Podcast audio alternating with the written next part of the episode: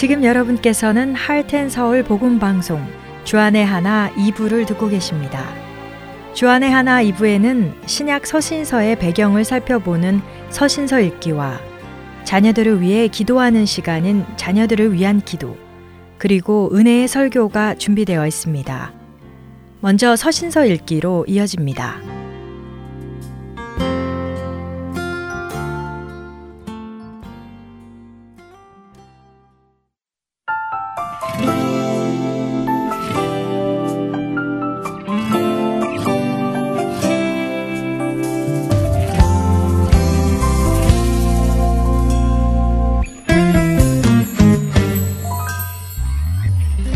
청취자 여러분 안녕하세요. 서신서 읽기의 김민석입니다.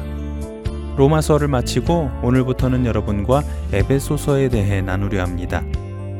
에베소라는 곳은 사도 바울이 3차 전도 여행 중 약 3년간 머물렀던 곳으로 이곳에서 고린도 전서와 후서를 썼다고 고린도 전 후서를 소개해 드릴 때 설명드렸습니다. 3년간 머무르며 세웠던 에베소 교회를 향한 에베소서는 그로부터 몇 년 후에 로마에서 썼을 것이라는 게 대부분의 학자들의 의견인데요. 에베소는 소아시아의 교통과 무역의 관문 역할을 한 항구 도시였습니다. 그래서 대부분의 항구 도시가 그랬듯이 여러 나라의 다양한 사람들이 모이게 되어 수많은 미신이 성행했고 이교도들의 중심지가 되었지요. 이러한 에베소에 복음을 들고 들어간 사도 바울은 이곳 에베소에서 3년간 머무르며 그중 2년을 두란노 서원에서 성도들에게 말씀을 가르쳤습니다. 이를 통해 복음으로 변화된 사람들이 많이 늘어났고 예수님을 구주로 믿고 그분의 뜻을 따라 살고자 하는 제자들이 생겨납니다. 이후 바울은 에베소를 떠나 다른 도시에서 복음을 전하다 예루살렘으로 돌아가게 되는데요. 당시 예루살렘 교회는 많은 박해로 힘든 신앙생활을 하고 있었습니다. 이러한 때에 바울이 예루살렘을 방문한 것은 그동안 이곳 저곳에서 복음을 전하며 이방 교회들로부터 받은 연보를 예루살렘 교회에 건네주고 그들을 위로해 주기 위함이었습니다. 그런 후에는 로마를 거쳐 서바나 지역으로 전도 여행을 할 것을 준비하고 있었죠. 오늘은 사도행전을 중심으로 바울이 어떻게 로마에 가게 되었는지 알아보겠습니다. 오순절 전날에 예루살렘에 도착한 사도 바울은 예루살렘 교회 성도들로부터 환대를 받고 이방 지역에서 선교한 일에 대해 보고합니다. 하지만 사도행전 21장 26절에서 34절을 보면 아시아에서 온 유대인들이 바울을 해하기 위해 예루살렘의 유대인에게 바울이 헬라인들을 데리고 성전에 들어가 거룩한 곳을 더럽혔다고 선동하여 그를 끌어냅니다.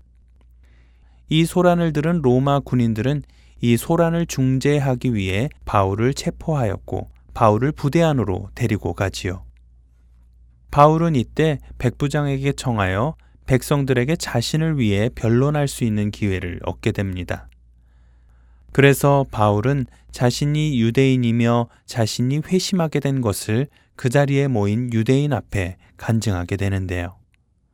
하지만 바울의 간증이 계속되자 유대인들은 바울을 죽이라며 다시 소동을 일으키지요. 이에 천부장은 바울을 부대 안으로 끌고 가 신문하려 하고 그 가운데 천부장은 바울이 로마 시민권자임을 알게 됩니다. 로마 시민을 피지배 민족인 유대인처럼 다룰 수 없는 것을 아는 천부장은 유대인들이 바울을 송사한 이유에 대해 알기 위해 다음날 공회를 소집하고 바울을 그 자리에 세우게 됩니다. 하지만 사도 바울로 인해 열린 공회에서도 여전히 바리새인들과 사두개인들이 두 패로 나뉘어져 분쟁이 분분하게 되자 천부장은 바울을 다시 부대 안으로 들여놓습니다. 이런 상황 속에서도 유대인들은 바울을 죽일 것을 계획하고 있었지요. 심지어는 매복을 하면서까지 바울을 죽일 기회를 노리고 있었는데요. 하지만 이 사실을 알게 된 천부장이 한밤중에 바울을 가이사랴로 호송시켜 로마의 총독 벨렉스에게 재판을 받도록 합니다. 이렇게 해서 바울은 가이사랴에서 2년 동안 구류를 살게 되었고 이 가운데 항소하여 로마에서 황제에게 직접 재판을 받을 권리를 요구하지요. 이런 이유로 인하여 바울이 호송되어 로마로 가게 되는 것입니다. 드디어 바울을 태운 배는 시돈, 급으로 해안, 길리기아와 밤빌리아 바다를 건너 루기아의 무라성에 이르렀고 무라에서 알렉산드리아로 가는 배에 옮겨 타고 살몬의 앞을 지나 미항에 도착합니다.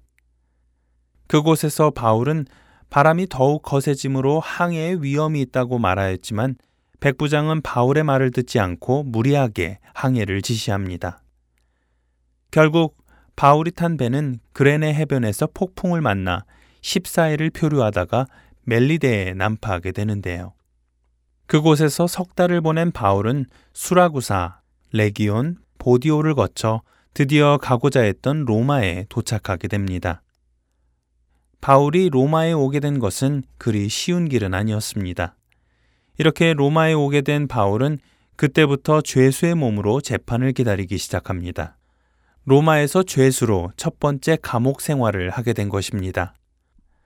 하지만 그의 첫 번 감옥 생활은 비록 죄수의 몸이기는 하였지만 로마 시민으로서의 자유가 있었던 것 같습니다.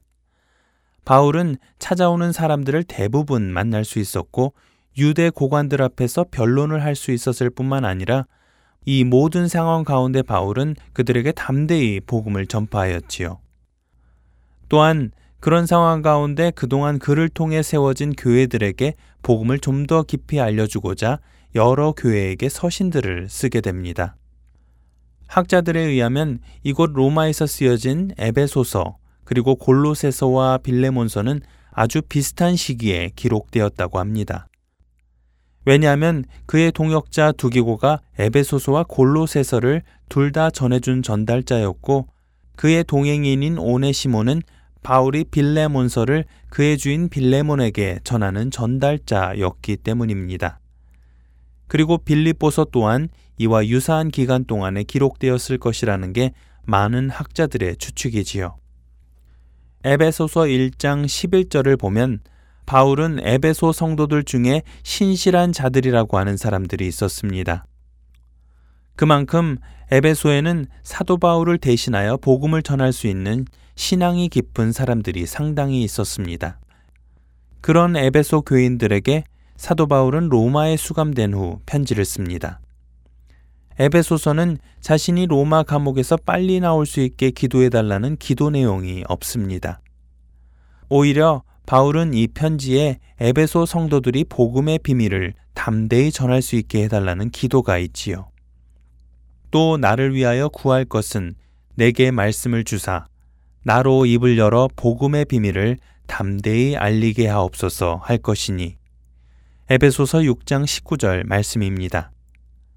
그가 에베소 성도들에게 이렇게 말할 수 있었던 것은 자신이 수감되어 있는 어려움보다 믿음으로 담대히 복음을 전하는 자들을 통하여 하나님께서는 복음 전파를 계속해서 이루어 가실 것을 확신하였기 때문입니다.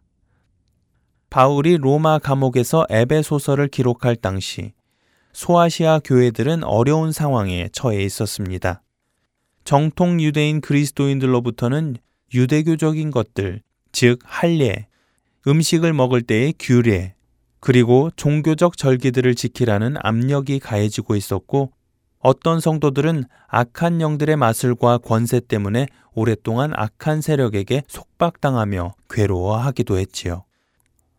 바울은 로마에 수감되어 있으면서 이런 것들을 생각하고 어려움에 처한 교회들을 격려하려고 에베소서를 기록하였습니다. 이 편지를 쓸 수 있는 것에 얼마나 하나님께 감사하였는지 바울은 벅찬 마음으로 에베소서를 쓰기 시작합니다. 에베소서 1장 3절에서 14절까지를 보면 그의 벅찬 마음이 전해지는데요. 그 중 일부만 읽어보겠습니다. 찬송하리로다. 하나님, 곧 우리 주 예수 그리스도의 아버지께서 그리스도 안에서 하늘에 속한 모든 신령한 복을 우리에게 주시되 그의 벅찬 마음이 느껴지지 않으십니까? 그런데 더 놀라운 것은 한국어 성경으로 읽으면 이 12절이나 되는 말씀이 여러 문장으로 나뉘어져 구분되는 것 같지만 헬라어로 보면 이 긴 말씀이 놀랍게도 한 문장으로 되어 있다는 것입니다. 즉, 이 긴 말씀이 숨을 안 쉬고 단번에 읽으면 숨이 차서 곤란한 일이 생길 정도이지만 그만큼 구원의 섭리와 하나님의 영광이 사도 바울에게 얼마나 큰 가슴 벅찬 사건인지 이해할 수 있을 것 같습니다. 그것도 감옥에서 가슴 벅차게 하나님을 찬양했다면 말입니다. 서신서 읽기 다음 주부터는 에베소서의 내용을 살펴보도록 하겠습니다. 한 주간 가슴 벅찬 하나님의 영광 안에 살아가시는 여러분들 되시기를 바라며 서신서 읽기 마치겠습니다.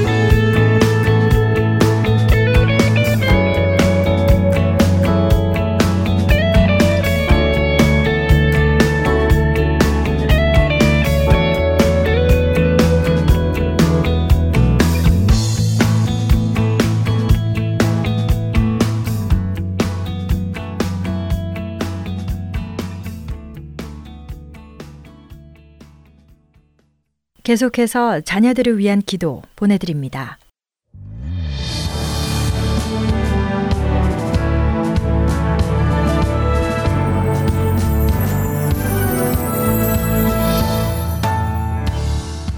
애청자 여러분 안녕하십니까?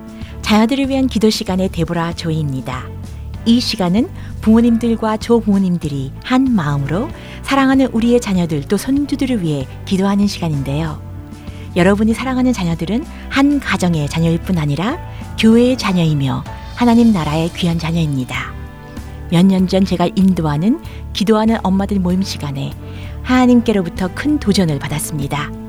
그것은 나의 자녀만 위해 기도하는 것이 아니라 아들이 다니는 학교의 모든 학생들, 제 교회의 학생들과 청년들, 그리고 나아가서는 우리나라의 다음 세대들을 위해 하나님이 그들을 사랑하시는 마음으로 간절히 기도하라는 주님의 음성이었습니다. 하나님은 저의 심령에 그들이 힘들어하는 마음의 고통과 이 세상에서 오는 끊임없는 유혹들, 그리고 삶의 소망을 잃고 사는 그들의 아픔을 느끼게 해주시며 그들의 삶 속에 우리의 중보기도가 얼마나 간절히 필요한지를 보여주셨습니다. 사랑하는 애청자 여러분, 우리 주님의 마음을 본받아 저와 함께 한 마음으로 이들 모두를 위해 함께 기도하시겠습니까? 예수 그리스도의 진리의 복음을 또 다른 세대에게 전해줄 사랑하는 그들을 위해 기도할 때 하나님께서 여러분과 여러분 가정에 넘치게 축복해 주실 줄 믿습니다. 자, 이제 자녀들을 위한 기도를 본격적으로 시작하도록 하겠습니다. 먼저 첫 단계로 찬양 기도의 시간을 갖겠습니다. 이 시간은 하나님 아버지를 성경의 말씀에 근거하여 우리의 입술로 찬양 드리는 시간입니다. 고린도전서 15장 57절에 우리 주 예수 그리스도로 말미암아 우리에게 승리를 주시는 하나님께 감사하노니라고 말씀하셨어요. 오늘은 하나님은 우리에게 승리를 주신다. God gives us victory 라는 주제의 말씀을 통해 아버지를 찬양하는 시간을 갖기 원합니다. 하나님의 말씀을 여러분과 나누겠습니다. 출애굽기 15장 2절에서 3절까지 말씀입니다. 여호와는 나의 힘이요 노래시며 나의 구원이시로다. 그는 나의 하나님이시니 내가 그를 찬송할 것이요 내 아버지의 하나님이시니 내가 그를 높이리로다. 여호와는 용사시니 여호와는 그의 이름이시로다. 한 구절도 보겠습니다. 역대하 20장 17절에서 19절까지 말씀입니다. 이 전쟁에는 너희가 싸울 것이 없나니 대열을 이루고 서서 너희와 함께한 여호와가 구원하는 것을 보라. 유다와 예루살렘아, 너희는 두려워하지 말며 놀라지 말고 내일 그들을 맞서 나가라. 여호와가 너희와 함께 하리라 하셨느니라 하매 여호사밭이 몸을 굽혀 얼굴을 땅에 대니 온 유다와 예루살렘 주민들도 여호와 앞에 엎드려 여호와께 경배하고 그하 자손과 고라 자손에게 속한 레위 사람들은 서서 심히 큰 소리로 이스라엘 하나님 여호와를 찬송하니라. 찬양은 우리의 눈을 영적 전쟁으로부터 승리자 되시는 여호와께로 향하게 합니다. 역대하 20장 22절에 그 노래와 찬송이 시작될 때 여호와께서 복병을 두어 유다를 치러 온 암몬 자손과 모압과 세일산 주민들을 치게 하심으로 그들이 패하였으니 라고 말씀하셨어요. 우리의 찬송 중에 거하시는 주님의 강한 임재하심에 사탄의 권세는 패하게 되며 우리에게는 승리와 힘과 자유를 줍니다. 이 시간에 승리 하나님께 찬양하는 시간을 갖겠습니다.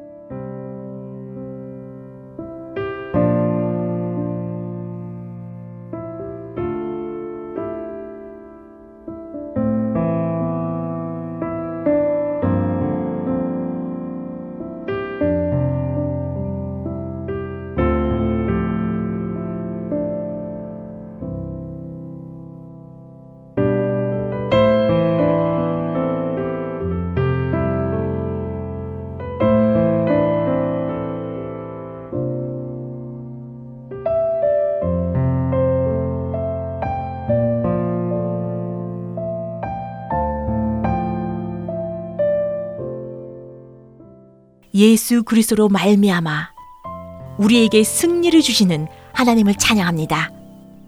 하나님의 자녀로서 세상을 이기는 믿음과 승리로 축복하여 주시는 아버지를 높이 성축합니다.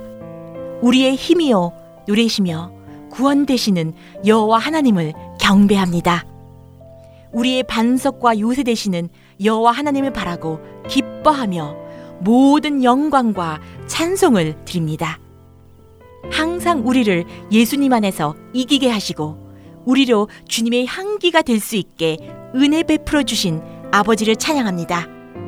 우리가 만군의 여호와 하나님께 찬양 드릴 때 주님의 강한 임재하심 안에서 우리에게 참된 자유와 기쁨과 승리로 채워 주시는 아버지의 놀라우신 사랑을 감사드리며 높이 찬양합니다. 두 번째 단계는 고백 기도의 시간입니다. 예수님께서 십자가에서 피 흘리심으로 우리의 과거, 현재, 그리고 미래의 모든 죄가 다 용서되었습니다.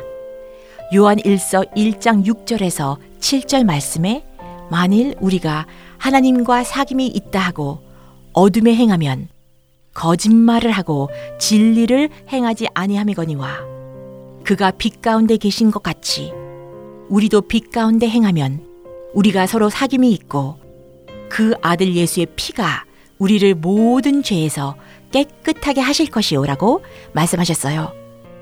이 말씀을 생각하시면서 여러분의 삶 속에 하나님을 기쁘시게 해드리지 못한 죄를 조용히 고백하고 회개하는 시간을 갖겠습니다.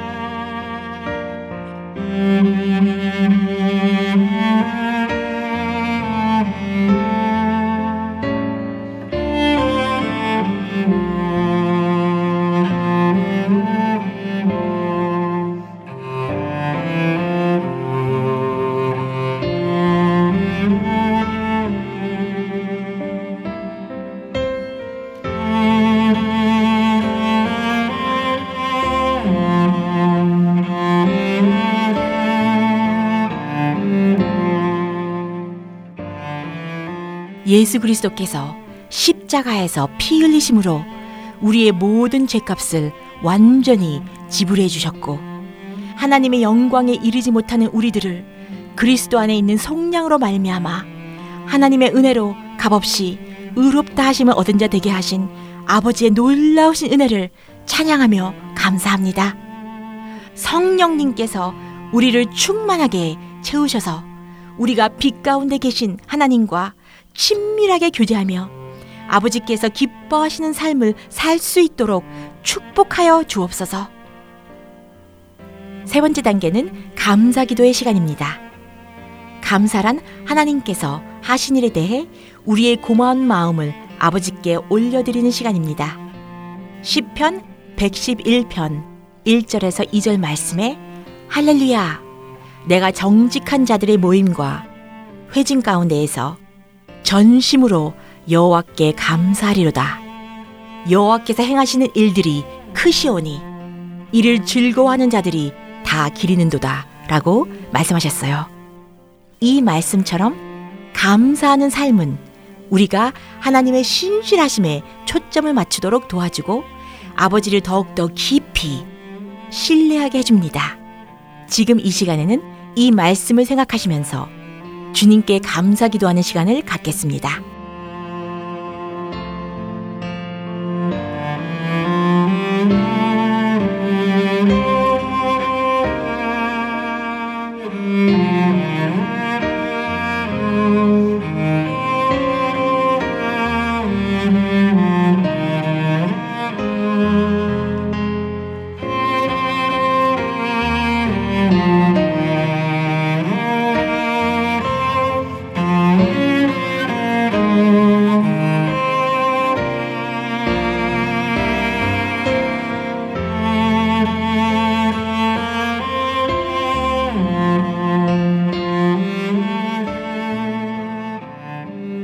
우리의 감사 기도를 통해 하나님을 영화롭게 드릴 수 있는 기쁨을 주시니 감사합니다.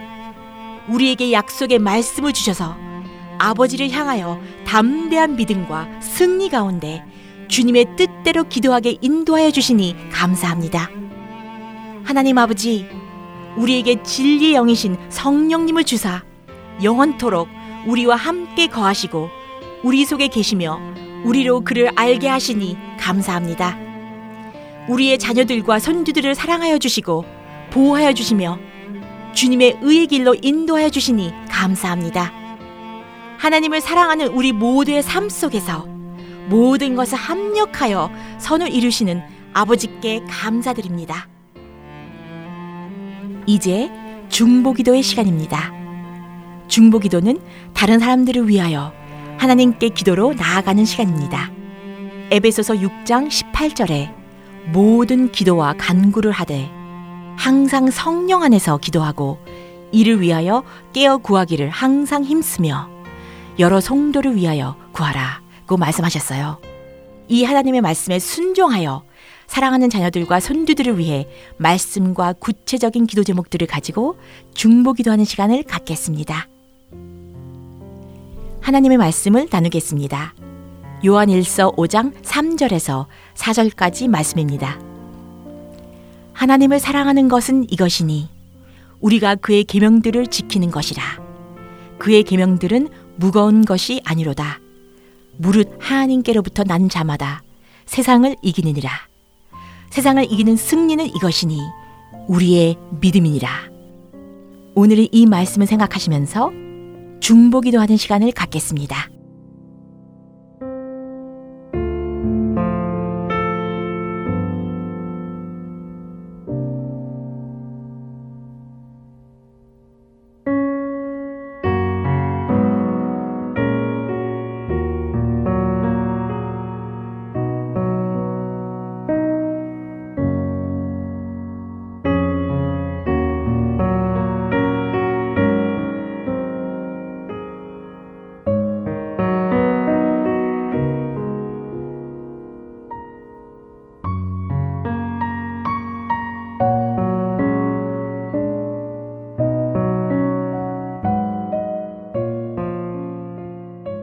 우리에게 승리를 주신 하나님, 사랑하는 다음 세대를 위해 기도합니다.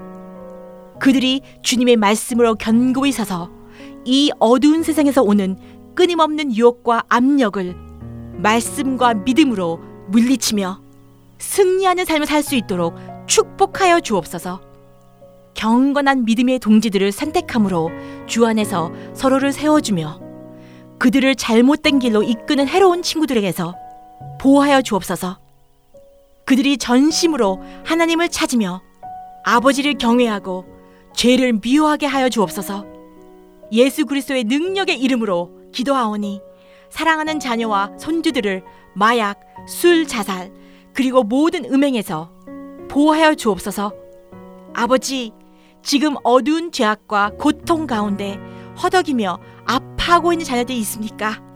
주님의 놀라운 은혜 가운데 그들을 구원하여 주시고 그들의 생각과 의지와 마음과 영혼을 예수님의 보혈의 피로 깨끗하게 씻어주시며 성령과 진리의 능력으로 그들을 자유케 하여 주시고 그들의 심령 속에 하나님의 생명으로 채워 주옵소서.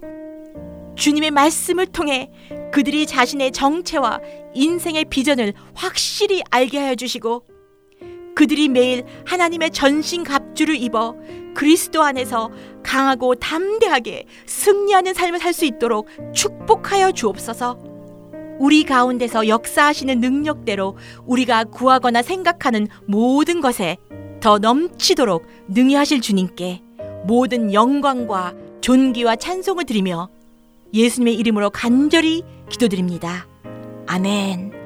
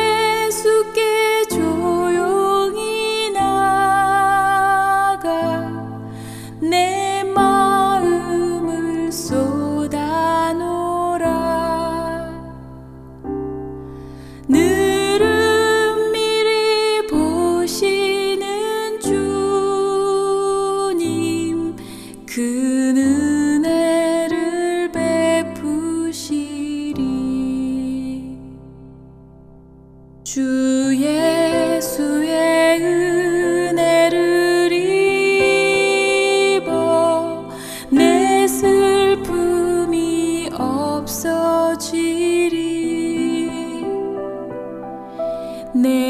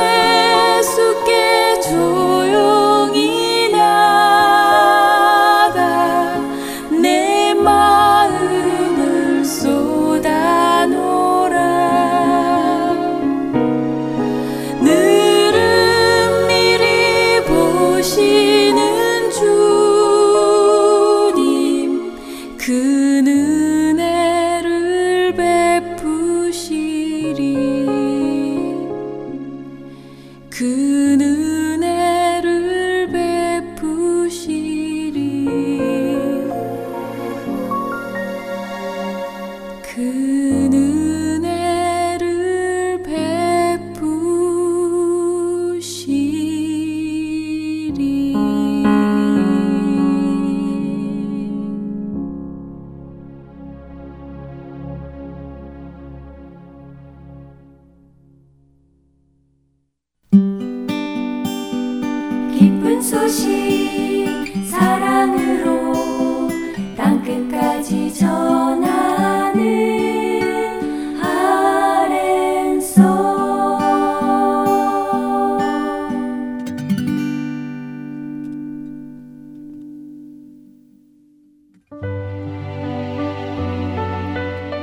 주의 길을 굳게 하라고 광야에서 외치는 자의 소리.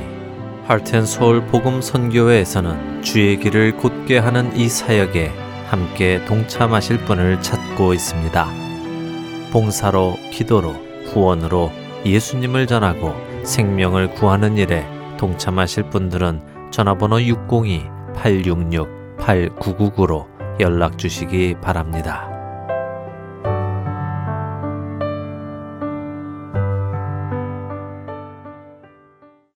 은혜의 설교 말씀으로 이어드립니다. 오늘 설교 말씀은 서울 베이직교회 조정민 목사님께서 민수기 20장 6절에서 13절의 본문으로 모세의 분노라는 제목의 말씀 전해 주십니다. 은혜의 시간 되시길 바라겠습니다.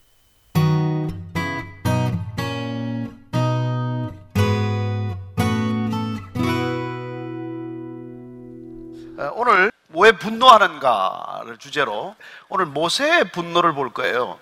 모세는 어떻게 분노했는가? 그걸 한번 보고 또 모세가 분노한 그 분노를 하나님께서는 어떻게 쓰셨는가? 하나님께서 어떤 분노는 쓰십니다. 어떤 분노는 안 쓰세요.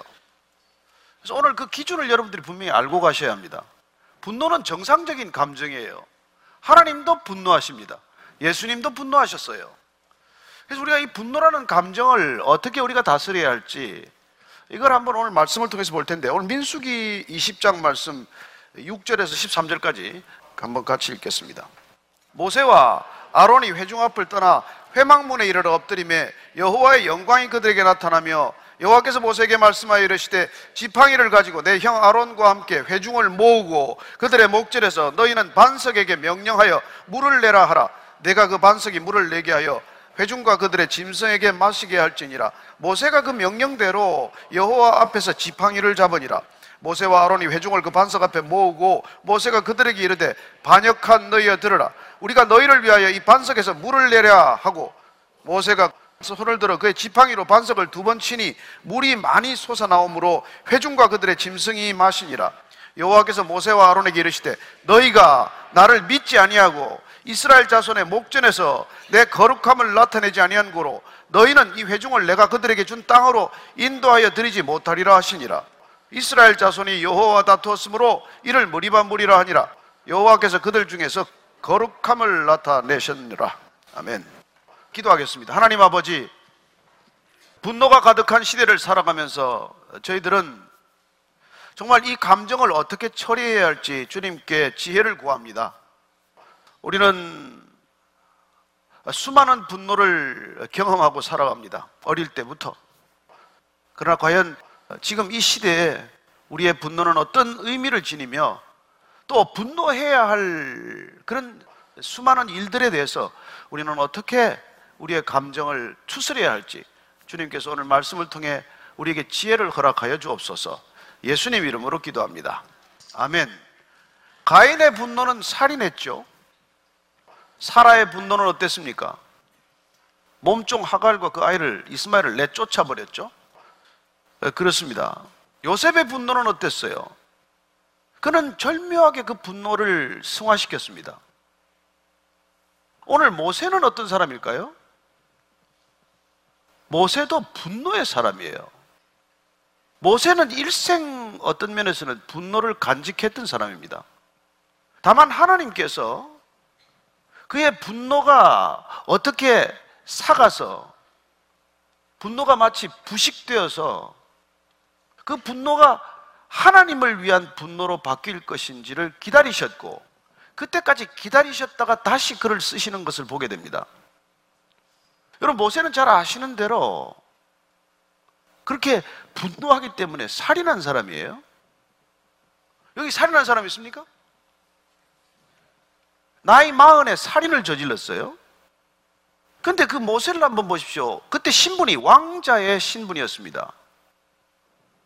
바로의 왕이 계승순위의 제1순위는 아니었지만 그래서 바로의 자리에 바로 오를 수는 없었지만은 한평생 잘 먹고 잘 살 수 있는 사람이었어요.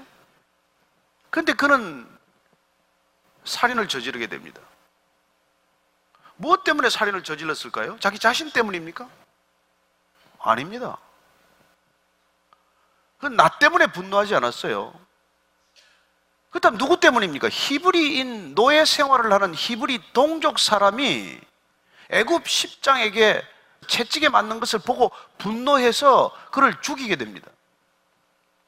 근데 이런 모세를 놓고 하나님께서 어떤 평가를 하시는지 한번 들어보시겠습니까?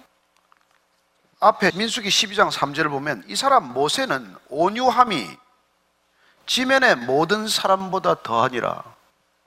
세상에서 가장 온유한 사람이라고 말하고 있습니다. 도대체 성경이 말하는 온유가 뭔데? 무엇 때문에 그를 온유한 사람, 누구보다도 온유한 사람이라고 말하느냐는 거예요. 이렇게 사람을 때려 죽이고 그는 도망자가 됩니다. 그리고 이는 도망자가 되어서 40년 동안 방황하는 인생이 돼요. 하나님은 40년 동안 그를 지켜보십니다. 그는 그 살인을 저지를 만한 분노를 가지고 40년간을 방황하면서 장인의 양떼를 돌보는 신세로 전락합니다. 애굽의 왕자의 신분에서 여러분 이스라엘 사람들이 양떼를 돌보는 거하고 애굽 사람들이 보는 거하고 달라요. 애굽에서는 가장 천한 것, 천한 것 중에서도 가장 천한 게 목동입니다. 여러분 왕자의 신분에서 가장 천한 신분으로 떨어진 거예요. 내 양이 아니에요. 장인 이들로 양 몇 마리 치는 겁니다.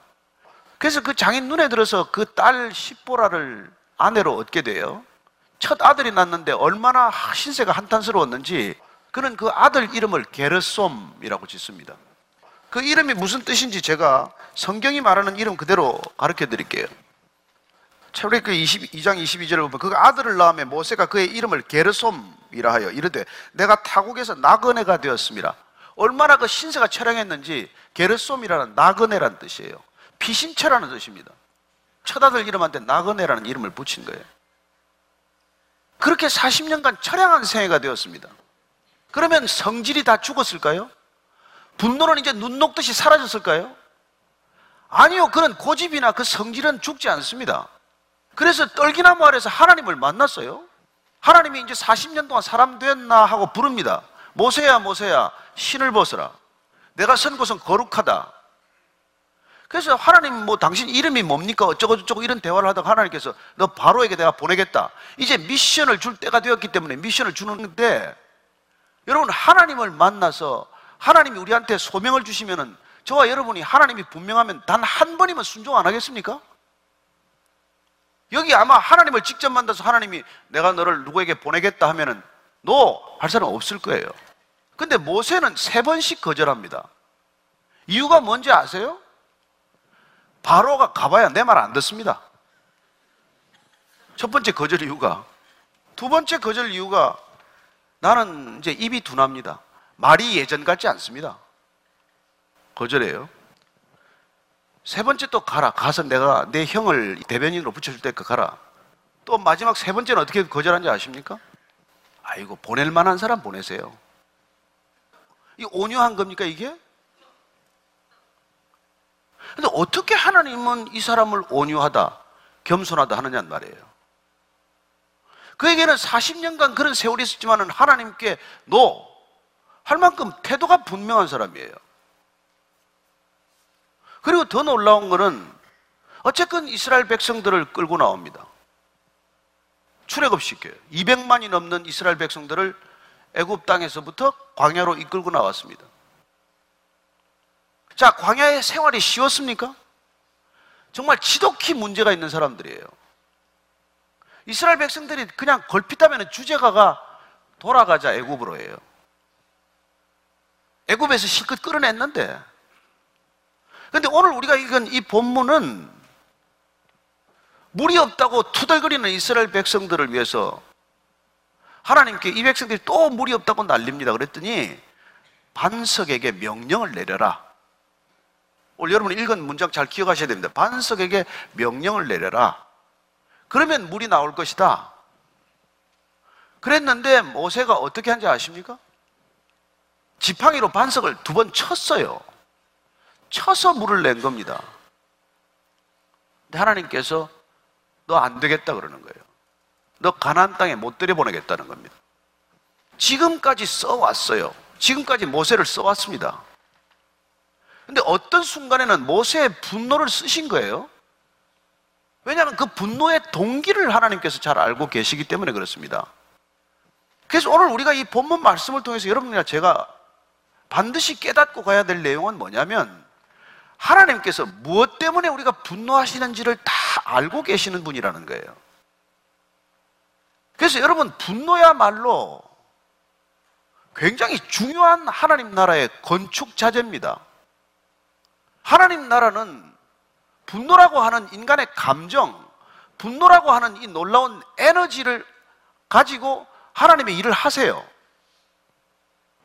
모세가 시내산에서 십계명을 받습니다.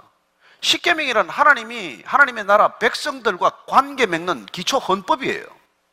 그걸 하나님께서 직접 돌판을 만들어서 거기다가 십계명을 기록해 주십니다. 뭐 옛날에 모세 영화 보면 돌판 두 개죠? 근데 그걸 받아 가지고 내려오는데 지금 이스라엘 백성들이 산 밑에서 금송아지를 만들어 가지고 축제를 벌이고 있는 거예요. 우상을 섬기는 일을 하고 있는 거예요. 그럼 어떻게 합니까? 그걸 알고 나서 돌판을 산 아래로 던져버립니다. 던져버려요. 하나님이 직접 만들어 주신 거라니까요. 나는 하나님이 몽당 연필이라도 주면 못 던집니다. 하나님이 직접 주신 건데. 40일 금식 기도하면서 하나님이 직접 십계명을 주신 돌판을 성질 난다고 그걸 산 아래로 던져서 다 깨버린다고. 그뿐입니까? 가가지고 누가 이걸 만들었냐? 금송아지를 갈아라. 갈아서 그 물을 다 먹입니다. 여러분 이건 저주하는 행위예요. 그뿐이 아닙니다. 레위 족속을 동원해서 이 금송아지 만드는데 동참한 사람들 다 죽여라. 그날 하루 만에 3천 명이 죽습니다. 아니 그러면 이런 모세를 왜 온유하다는 거냔 말이에요. 여기 있는 누구보다도 강팍한 사람 아닙니까? 나이 40에 살인 안 합니다. 우리 논어에 보면은 40이면 불억 아닙니까? 40이면 웬만하면 성질이 컨트롤 되는 나이가 됐다는 거예요. 그런데도 그는 살인을 했고 80이 넘어서 불러서 시내산에서 하나님이 십계명이라는 가장 소중한 돌판을 만들어 줬는데도 이걸 두들겨 부수는 이런 사람을 어떻게 온유하다 그러냔 말이에요. 그래서 보면 하나님께서 그 분노의 동기가 나를 위한 것이냐, 하나님을 위한 것이냐를 보고 계시는 분이라는 거예요. 하나님을 위한 분노는 겸손이에요. 온유함이에요. 여러분, 이걸 잘 아셔야 됩니다. 여러분, 분노는 사그러드는 감정이 아니에요. 저는 이 모세가 그런 분노를 터뜨렸지만 하나님께서 그걸 문제 삼지 않아요. 너 어쩌자고 돌판을 깨뜨렸냐? 아니, 두 번째 돌판을 만들어서 또 새겨 주십니다. 그런 하나님이세요. 그리고 하룻밤에 3천 명을 학살 수준의 사건을 저질렀는데 문제 삼지 않습니다. 왜요? 모세의 분노는 하나님을 위한 분노였기 때문에 또한 이스라엘 백성들을 사랑했기 때문에 왜 모세가 애굽의 왕자 신분인데 애굽 십장을 죽입니까? 그는 어려서부터 히브리인에 대한 신앙과 의식이 꽉 찬 사람이에요. 비록 바로의 왕국에서 자랐지만은 그런 히브리인이라고 하는 자기 정체성, 내가 누구인가에 대한 생각을 버리지 않았단 말이에요. 그래서 내 동족이 두들겨 맞는 것을 보고 분노했어요. 살인했어요. 누구 때문에? 나 때문이 아니에요. 하나님은 그 분노를 보고 계신단 말이에요. 그 분노는 무엇입니까? 사랑이죠. 사랑의 다른 얼굴이죠. 저는 모세가 그런 엄청난 사건을 저질렀음에도 불구하고 하나님께서 그를 온유하다고 말하는 것, 그가 여전히 겸손하다고 말하는 것을 우리가 분명히 알지 못한다면 우리 신앙은 굉장히 혼동스러워집니다. 다윗은 어떻습니까? 다윗은 분노할 줄 아는 사람이었어요.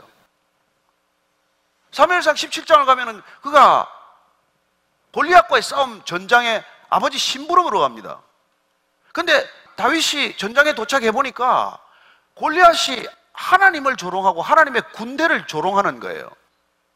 아무도 그걸 듣고 분노하지 않았습니다. 겁먹었어요. 다윗만 분노했습니다.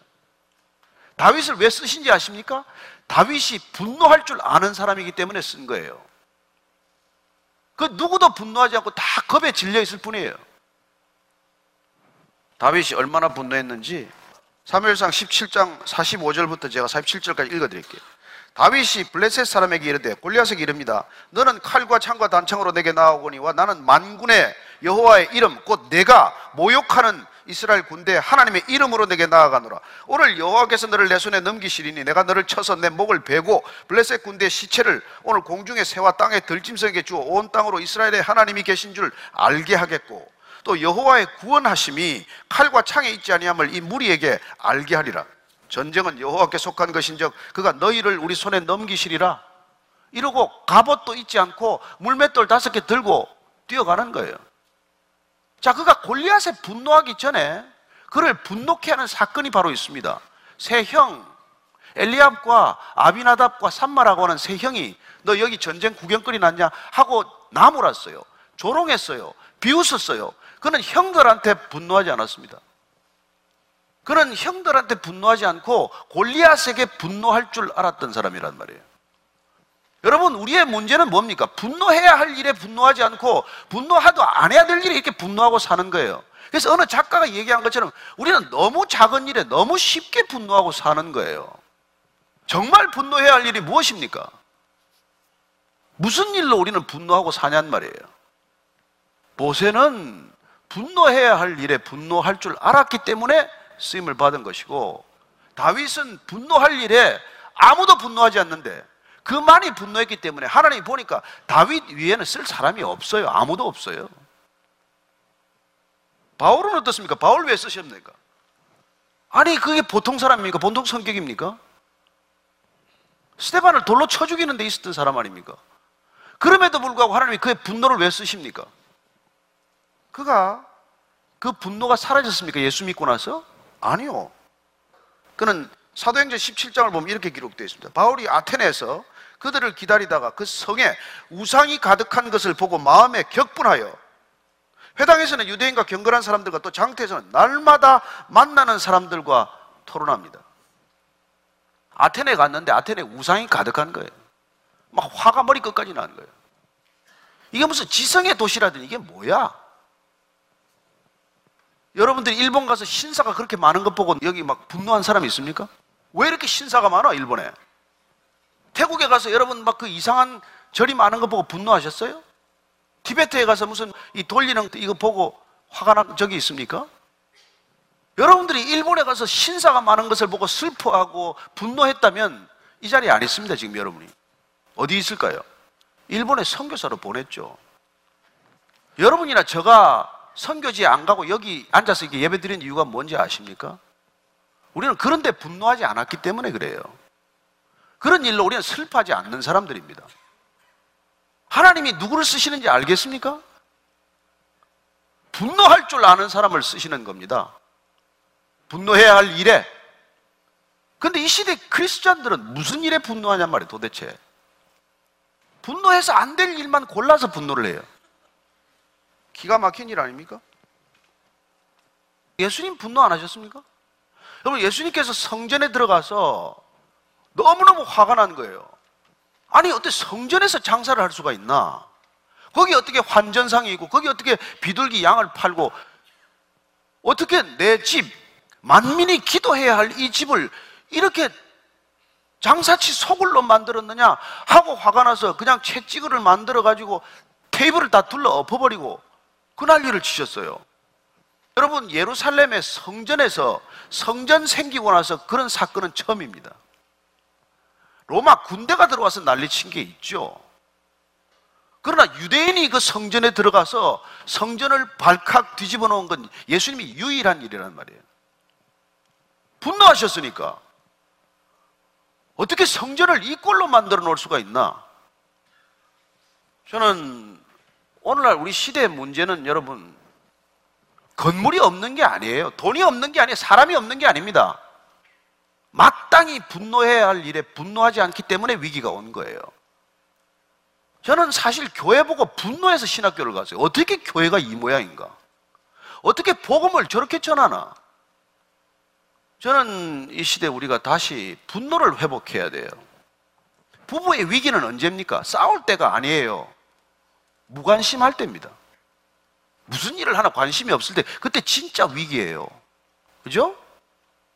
교회는 언제가 위기입니까? 하나님이 조롱받고 교회가 조롱받아도 분노하지 않는 게 위기의 본질이에요. 왜 기독교를 개독교라 해도 분노 안 하는지 아십니까? 주님을 사랑 안 하기 때문에 그렇죠. 뭐. 솔직한 말로. 남의 아버지 욕 얻으면 우리가 뭐 흥분합니까? 우리 아버지 욕을 해야 우리가 좀 흥분하지. 남의 자식이 길거리에서 맞으면 우리가 흥분합니까? 내 아들이 얻어맞아야 흥분하지. 무슨 말이에요?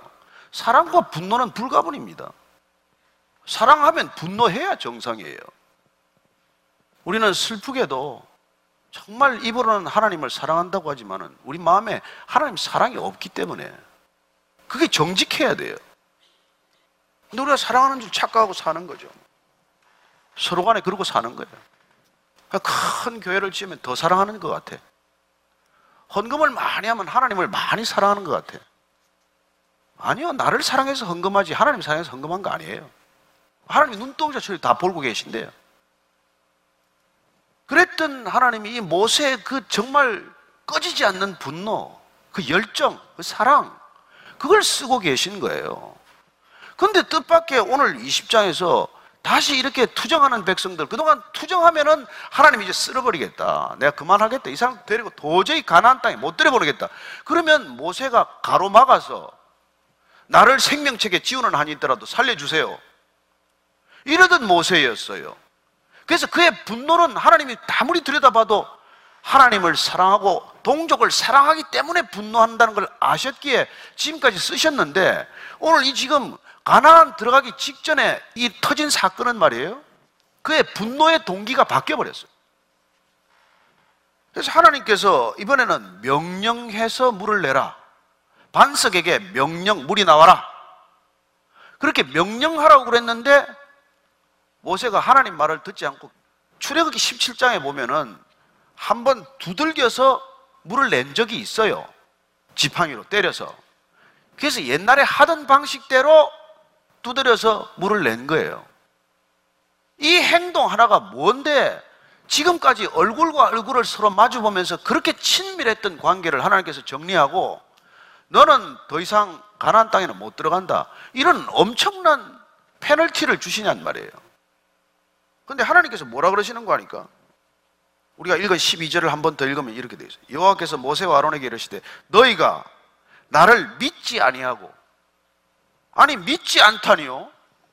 모세처럼 좋은 믿음이 어디 있어요? 근데 뭘 보고 지금 믿지 않는다 그럽니까? 반석에 명령해서 물을 내라고 말씀하셨는데 그 말 귀담아 듣지 않고 옛날에 한번 해봤던 대로 지팡이로 반석을 두 번 내려쳐서 물을 내게 한 것은 믿음의 행동이 아니라는 거예요. 비록 물이 나왔다고 하더라도 이건 믿음의 행동이 아니라는 거예요. 여러분 하나님께서 네가 나를 믿지 않고 이런 일을 하는구나 이 말씀은 여러분 가슴이 섬뜩한 얘기예요. 왜냐하면 하나님과 관계 맺는 방식은 딱 하나입니다. 우리가 믿음으로만 그분과 관계를 맺을 수가 있어요. 우리의 어떤 행위로도 관계 맺지 못합니다. 여러분이 뭘 가진 걸 다 드린다고 해서 관계가 생기는 게 아니에요. 여러분이 뭐 종일 이 자리에 있다고 해서 믿음이 생기지 않습니다. 그분의 말씀을 액면 그대로 받아들이고 그분을 내라는 존재보다도 그분을 더 사랑할 때 관계가 생기는 거예요. 진정한 관계가.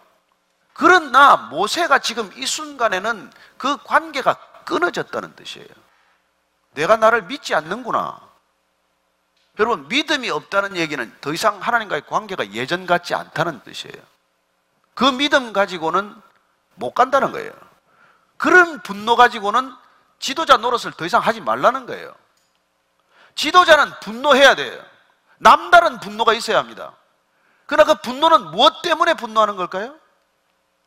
하나님 때문에 분노해야 되고, 동족 때문에, 내 민족 때문에, 내 백성 때문에 분노해야 되는 거예요.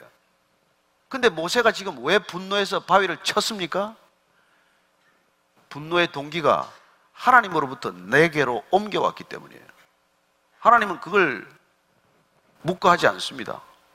여러분, 하나님은 그렇게 만만한 분이 아니에요. 호락호락한 분이 아닙니다. 하나님은 어제까지 우리를 쓰셨더라도 오늘 그냥 모른 체 하실 수 있는 분이에요. 너무 하나님을 만만하게 생각할 일이 아니에요. 저는 여기서 말씀을 정리하고자 하지만 저는 여러분들이 하나님께 쓰임 받고 싶다고 기도할 것도 없어요. 하나님을 사랑하기 때문에 무슨 일인가 분노하면 하나님이 그 일을 위해 쓰실 것입니다. 여러분이 분노하는 그 에너지를 그러나 다만 하나님께서 우리가 모세를 기다려 주셨듯이 나 때문에 분노가 아니라 하나님 때문에 분노로 기다리신다는 것이고 과격한 분노가 온유한 분노 교만한 분노가 겸손한 분노로 바뀔 때까지 기다리신다는 것입니다. 분노가 사라지기를 기다리는 게 아니라 분노가 바뀌기를 기다리시는 거예요. 성경에서는 노하지 말라는 말이 물론 있습니다. 노하는 자마다 하나님 나라를 유업으로 못 받는다는 말이 있어요. 그러나 그 분노란 나 자신을 위한 분노란 말이에요. 우리 다 한 성깔이 있잖아요. 누구 때문에? 다 나 때문이죠, 뭐. 우리가 다 자존심 있지 않습니까? 건드리면 다 그냥 가만히 있지 않잖아요. 그런 걸 쓰시는 게 아니란 말이에요. 그런 걸 아무리 건드려도 나는 괜찮습니다. 주님은 흥하여야 하고 나는 쇠하여야 합니다. 그러나 주님이 쇠할 때는 분노해야 된단 말이에요. 이 시대는 분노를 필요로 하고 있어요. 여러분들이 헌금을 필요로 하는 게 아니에요. 여러분들의 헌신 필요 없습니다. 정말 사랑하느냐? 정말 하나님 때문에, 예수님 때문에, 십자가 때문에 분노하느냐? 이걸 필요로 하고 있는 시대예요. 이 말씀을 통해서 우리가 다시 한번 우리 인생을 정리해야 돼요. 나는 남은 세계 동안 어떤 일에 분노하며 살 것인가? 그 분노 때문에 타협해서는 안 될 일이 있고, 그 분노 때문에 내가 어찌되든 상관없는 일이 있고, 그 분노 때문에 내가 주님 앞에 서는 날까지 변함없는 보폭으로 걸어가겠다 하는 그런 담대함이 있어야 되는 것이죠. 저는 그럴 때 교회가 회복된다고 믿습니다. 그런 그리스도인들, 진정으로 분노한 그리스도인들, 하나님 때문에, 예수님 때문에, 그 복음 때문에 우상이 가득한 것을 보고 분노하고, 이 땅에 이렇게 교회가 타락한 것을 보고 분노하고, 그리고 불신자들이 이렇게 많은 것에 분노하고 슬퍼하는 그런 진정한 그리스도인들이 될 때, 그때 세상이 달라지지 않겠습니까? 그런 변화를 위해서 우리가 부름받았다는 것 아시겠습니까? 예, 오늘 우리가 잠시 기도할 때, 하나님, 정말 이제 작은 일에 분노하지 않겠습니다. 사소한 일에 분노하지 않겠습니까? 그러나 정말 분노해야 할 일이 있다면 내 목숨을 던져서라도 분노하게 해주십시오. 그런 기도가 우리한테 필요한 때예요. 하나님 아버지, 모세의 분노, 주님께서 끝까지 쓰셨던 그 분노, 하나님을 위한 분노, 온유한 분노, 겸손한 분노, 그런 분노가 우리에게도 있게 해주시고, 그 분노 때문에, 그 의로운 분노 때문에, 그 거룩한 분노 때문에 이 땅에 다시 한번 하나님의 나라가 영광 가운데 드러나게 하여 주옵소서 예수님 이름으로 기도합니다. 아멘.